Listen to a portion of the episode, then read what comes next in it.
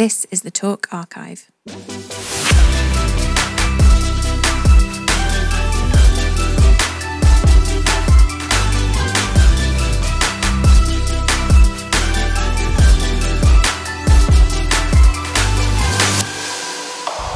Excellent. Sorry to interrupt your conversations if you're still talking, but I'm doing it anyway. Now is the time to stop.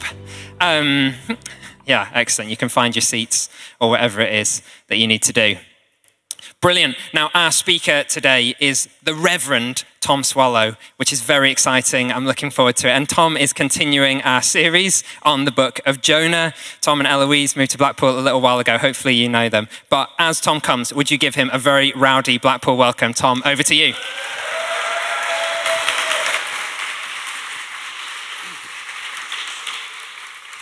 Hello, everybody. Hello. It's great to be back with you. And I do think that is the first time Andy has ever called me Reverend Tom Swallow. So I'll take it, you know, I'll take it. Mean, it's so great to be back here again so soon and speaking with you today about Jonah, who is one of the most well known and also unlikely prophets in the entire Bible.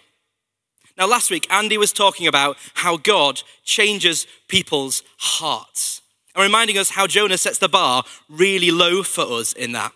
And this week, we're going to be exploring that low bar that Andy has, that Jonah has set for us, and Andy explored for a bit, a bit with us.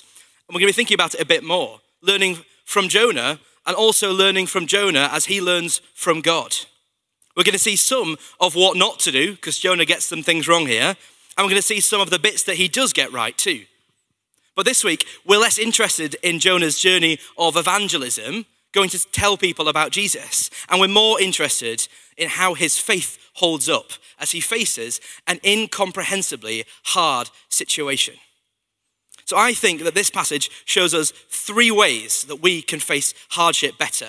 And as we explore those ways, I'm going to be trying my hardest not to make too many um, fish puns. So you'll have to bear with me as we, um, as we dive into the passage. Hey, that, don't worry, that was officially my last pun. But anyway, um, find us, we're in the book of Jonah, the last verse in chapter 1. Um, and we're going to be reading from there to the end of chapter 2. Now, the Lord provided a huge fish to swallow Jonah. And Jonah was in the belly of the fish for three days and three nights. From inside the fish, Jonah prayed to the Lord his God. He said, in my distress, I called to the Lord, and he answered me. From deep in the realm of the dead, I called for help, and you listened to my cry. You hurled me into the depths, into the very heart of the seas, and the currents swirled about me. All your waves and breakers swept over me. I said, I have been banished from your sight, yet I will look again toward your holy temple. The engulfing waters threatened me. The deep surrounded me. Seaweed was wrapped around my head. To the roots of the mountain, I sank down. The earth beneath barred me in forever. But you, Lord my God, brought my life up from the pit. When my life was ebbing away, I remembered you, Lord, and my prayer rose to you, to your holy temple. Those who cling to worthless idols turn away from God's love for them. But I, with shouts of grateful praise, will sacrifice to you. What I have vowed, I will make good. I will say, Salvation comes from the Lord.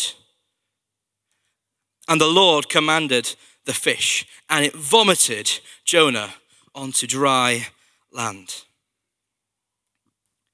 Now, if you were here last week, you know the reason Jonah is floating around in the ocean. And no, he's not on his holiday, he's not kicking back under the sun, relaxing. No, no. He's been thrown into the sea, thrown off a ship in the middle of a storm because he was running away. He simply didn't want to be used by God to preach a message that could save his enemies. So he didn't. He ran. He didn't care about them enough, so he ran away in, disobedience to God's call, he was fleeing. I think back to a time when I was at university. I had a friend who we're going to call Matthew, and he came to church, the same church as me, and we had become friends, even though he was a little shy. And we didn't have lots in common, but we did have our faith. And we enjoyed hanging out and discussing questions about God and about theology. Now, life got slightly busy as it has a habit of doing as you're a, a, stud- a student. And I realized that I hadn't seen him for a while. And next time we met, he told me about a new friend he'd made. Now, after that, I started to notice some things were changing for Matthew. We didn't meet up or discuss God anymore. In fact, I saw him less in general at church events, at all of our midweek things. He was absent for a bit. We didn't meet up, we didn't discuss anything. And I wasn't even sure if he was growing in his faith anymore. And then when I did see him, he told me stories of things that he'd never talked about before. He'd gone, he was the kind of guy that rarely drank, maybe a, a cider every few weeks, until he told me the story of how he finished an entire bottle of Jack Daniels in one night. Now, you don't have to be a genius to know that's not a good idea. And as his friend, I was sat there, like asking myself, starting to ask myself this question like, what am I going to do about this? Do I need to say something to him? How do I say something to him? It's, ah, it's a bit, a bit weird, isn't it? And I could see it wasn't normal for him, and I wanted to say something, but I hadn't seen him as much. It just felt really awkward to kind of be like, oh, can I just challenge you on that? Like, what's going on there? Now, one particular Sunday, when I was at church, and so was he, and I remember feeling during our worship towards the end of our service this kind of prompting and this thought in my head from God, like, go and speak to him. And I thought, I mean, it's probably from God, but then I thought, I kind of dismissed it and was like, no, it's just you're thinking about him. It's not a God thing, it's just you. Just leave it. Just leave it. It's too awkward. Then later on, towards the end of the service, I felt this like feeling in my gut, this feeling in my gut to go and speak to him. It was a, like a discomfort and an unquiet, and I couldn't kind of leave it, leave it still. But I, I looked over again, it was just the end of the service. He was chatting with someone. He was just chatting with someone. I thought, you know, I can't interrupt him. I can't do that. So I, I waited. I, I left it. I discovered in that moment, and I've discovered it since as well, I am a master of making excuses when it comes to not listening to God. I'm great at it. I am absolutely great at it. And here are some of the best excuses I've used and I've seen since then. So, you know, it, it could just be my thought, this. It's probably not God, it's probably me, so I'm not going to do anything about it. I'm just going to ignore it. The other one, he's chatting with someone, you know, he's chatting with someone, and God God wouldn't want me to interrupt him because that's rude. So I can't interrupt him. That would, be, that would be incredibly rude of me, and God would not want me to be rude. Another one that, like, I, I, I felt like, I'm scared. Like, what if I go over there and I say something wrong? What if I say something wrong? What if I upset him? I can't do that. Another one that I've wrestled with a lot as well. What if, I'm not good enough for this. God wouldn't ask me to do it. He would ask somebody else. There's lots of better people in this church that can go and speak to him, so I will leave it and I'll let God ask one of them to do it. Sometimes we use practical things, and these are a little bit ridiculous, but I guarantee I have used every single one of them. Sometimes it's, you know, we used to meet in the evening. It's quarter to nine. I need to go to bed. I can't stay and chat with someone. It's bedtime, you know? I've never been to bed at nine o'clock in my life. But um, I've got to go to bed. I cannot stay and chat. I see the same thing here at the end of the service. I wonder how many of you have got to the end of our service, 12.30, and gone, whew, must be lunchtime now. God might be prompting me. I might feel His Holy Spirit saying to me to, to pray or to go and see someone, but whew, lunchtime, lunchtime. I've got to go, got to dash off. Can't be late. Or maybe it's even more worse than a kind of generic time issue. Maybe it's, I've got something important to do. You know, when you have something important to do and God says, Can you do this? And you go, mm, It's probably not as important as the thing I had planned, so I'll just do that instead. I've done that before. Or maybe we're like Jonah, and Jonah in this passage, he looks at the, the thing God's asked him to do and he says, ah, I'm not sure I like them enough.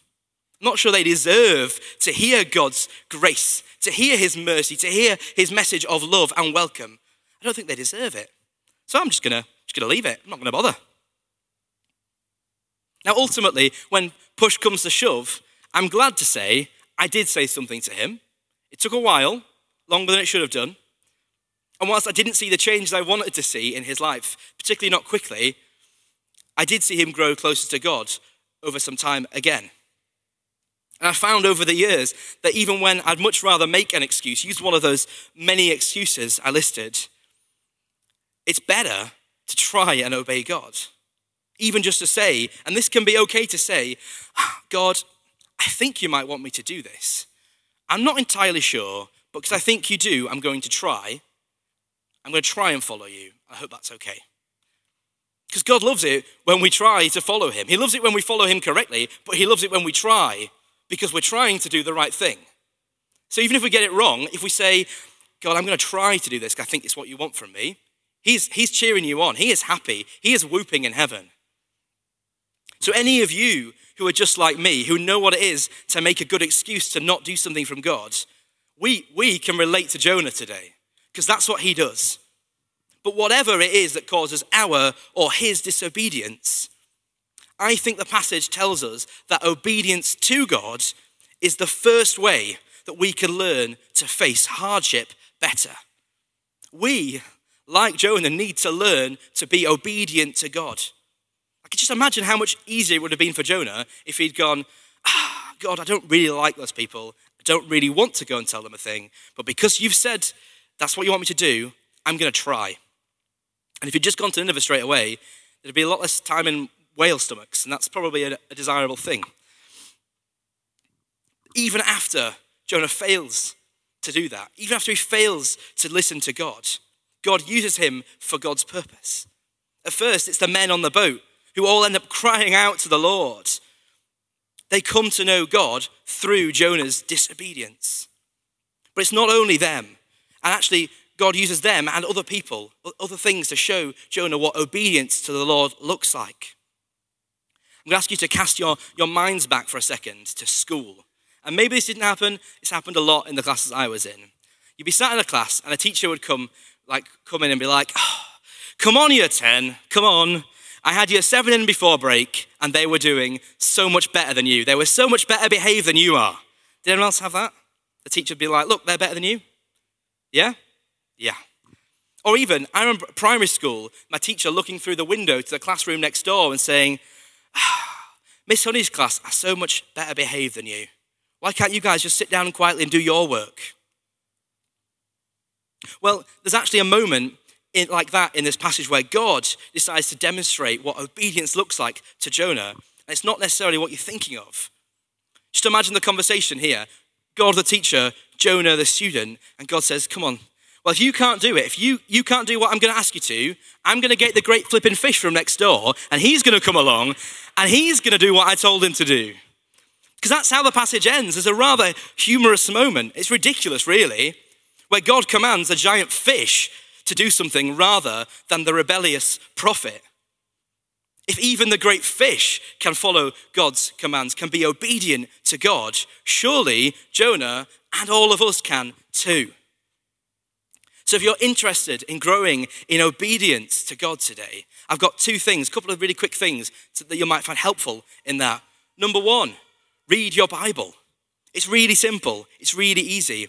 If you want to know how to live obediently to God, what would be better than a book that was like a, a manual, a how to, had some examples, a bunch of instructions? That would be something you'd want to read, right? And that's what the Bible is. That is what it is. You have to read it. You don't have to read all of it, you don't have to read lots of it at once, but you have to read it daily if you can. Try and read a little chunk at a time. Try and let God teach you through His Spirit and through His living Word.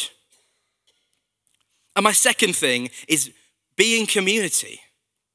And if you're in this church, that means be in a group. If you're not in a group, come and chat with me at the end and I'll sign you up to a group today. Because being in a group is so helpful. I find having other people who I can ask questions of, can pray with, can wrestle with God's and what it means to be obedient to Him with, really, really helpful. And I've actually often found that I hear God better through other people. So if I'm with them, I'm going to hear God more, and that is going to make it easier to follow Him. So be in community. Now, my second point today is as well as Jonah's um, disobedience in the passage, we see his openness with God. Once Jonah has nothing left, once he has nothing else to do, nowhere else to run, from deep in the realm of the dead, he called for help. Now, the bulk of today's reading is just that. The, the bulk of today's reading is this kind of um, cry of lament, which is like a passionate expression of his grief. it is pain, it is anger, it's all those things. And Jonah is just praying that all to God. It's a little psalm, it's sandwiched between the start narrative and the end narrative, but they're both really short. Most of it is this like, cry of lament. And actually, for us, it's an invitation to understand how Jonah is feeling. And for Jonah, it's him opening himself up to God, saying, Look, God, this is where I am. This is how I feel. This is what I think you've done. He says, Look, I'm feeling distress. I feel like you've banished me. And I feel like I'm already descending to my death.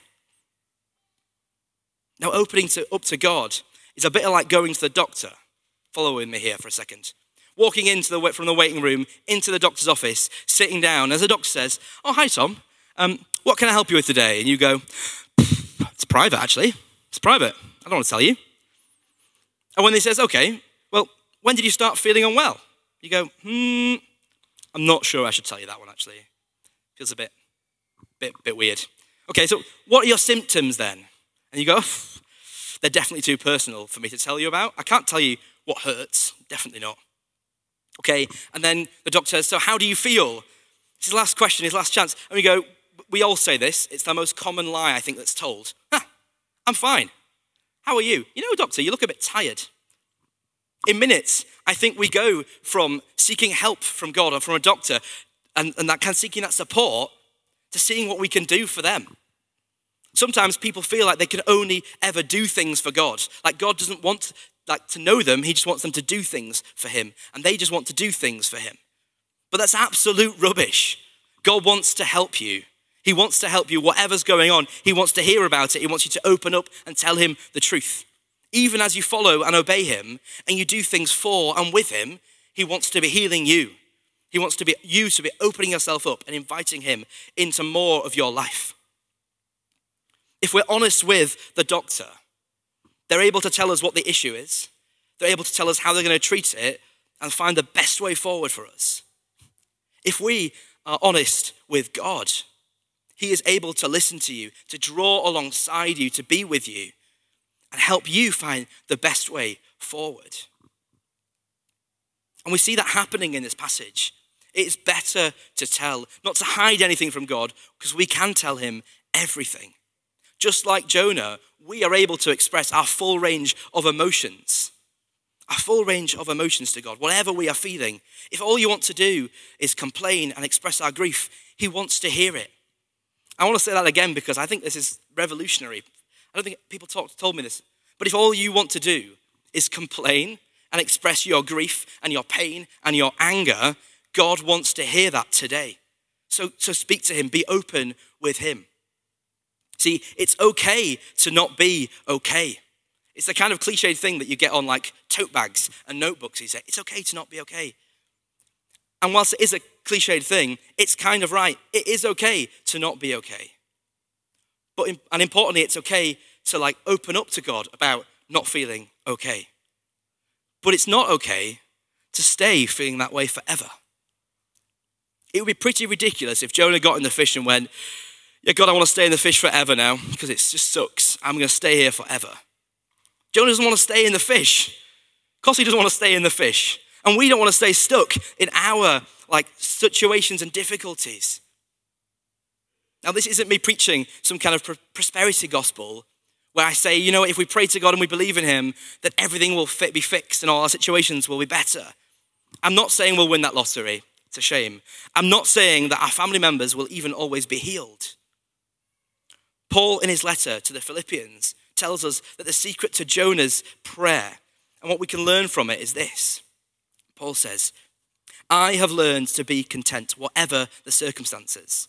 I know what it is to be in need, and I know what it is to have plenty. I have learned the secret of being content in every situation. I can do all this through him who gives me strength. Now, listen to what Paul doesn't say there. Paul doesn't say, I love being in need. Paul doesn't say, I'm really happy in every situation. Paul doesn't say, I've never been angry with God. Paul doesn't say, I never begged God to do something and he didn't. But those things happened. Paul doesn't love being in need. He isn't happy in every situation. But what he is, he's offering that with God, with his strength, he has been content in all situations. And Jonah gets to point that point halfway through his prayer. When he's being honest and open with God, he gets that in verse 6. So I really want to encourage you today, however you're feeling, whatever situations you're facing or you're in, be open with God. Tell him um, and let him draw fully alongside you because you've opened up every part of yourself to him. But I encourage you again, once you do that, as you open yourself up to God, don't rush off because this is really easy to do, particularly here on a Sunday morning. Don't rush off. Wait in that place. Open yourself up and let God come alongside you. Let Him respond. Let Him draw near to you. And if it is hard or if it's painful, do it with someone else. Do it with someone with you trust. Come forward later for prayer and let one of our team pray and wait with you and with God. Now, my third point, my third point is this.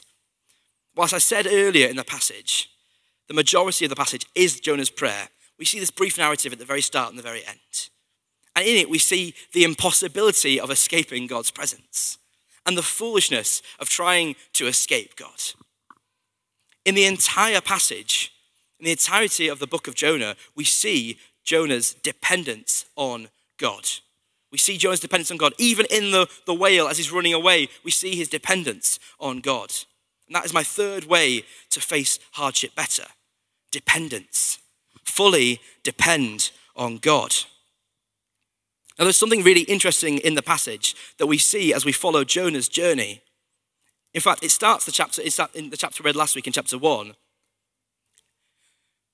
As Jonah goes like to leave the Lord, to, to kind of run away from him, to leave him behind, he goes down to Joppa to get on a boat. And from deep in the realm of the dead, he prayed. He says, You hurled me into the depths. Everything swept over me. To the roots of the mountain, I sank down. The deep surrounds me. Jonah goes down and down and down and down and down to the deep. He sees no hope. His life is over. He has nothing left. But then he says this, and this is crucial. Then he says, But you, Lord. But you, Lord, my God, brought my life up from the pit. Jonah lost everything down in the bottom of the pit.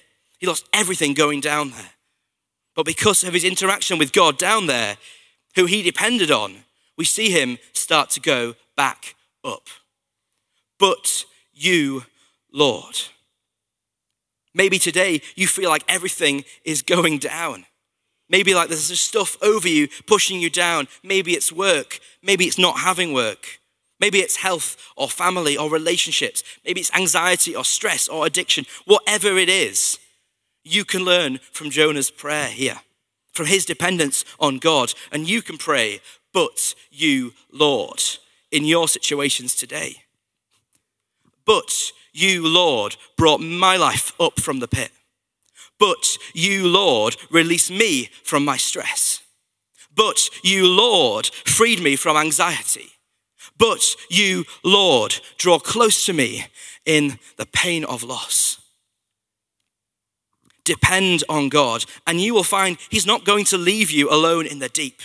He will be with you in the pit, and He will come out of the pit with you too. And finally, it is no coincidence that Jonah was in the whale, the whale or the fish for three days and for three nights, just like Jesus was in the earth for three days and for three nights. It makes it clear to us that whilst Jonah may look like the star of the story, actually, God is the star of the story. And today it reminds us here that when we feel like we're stuck down in a hard situation, we know, in fact, that we have a God who has been there in fact, went there, went down to nothing of his own free will for you and for me. He is committed to you. He's committed to you when you're in those places. He's committed to you when you're not in those places. So, are you committed to Him when you're in those places? That's my question. Are you committed to Him when you're stuck in the deep? Hopefully, today we can join in Jonah's declaration that comes at the very end of that passage, where he says, Salvation comes from the Lord. So, this week, my three things, hopefully, you should learn these from Jonah today. Be obedient to God, be fully open with God, and depend on God above everything else. Now, I'd love to encourage you as we get to our time of communion and prayer to come forward and commit yourself again to God. And if you want to do that with people, there'll be people to pray for you at the front. So, in Jesus' name, we'll finish there. Amen.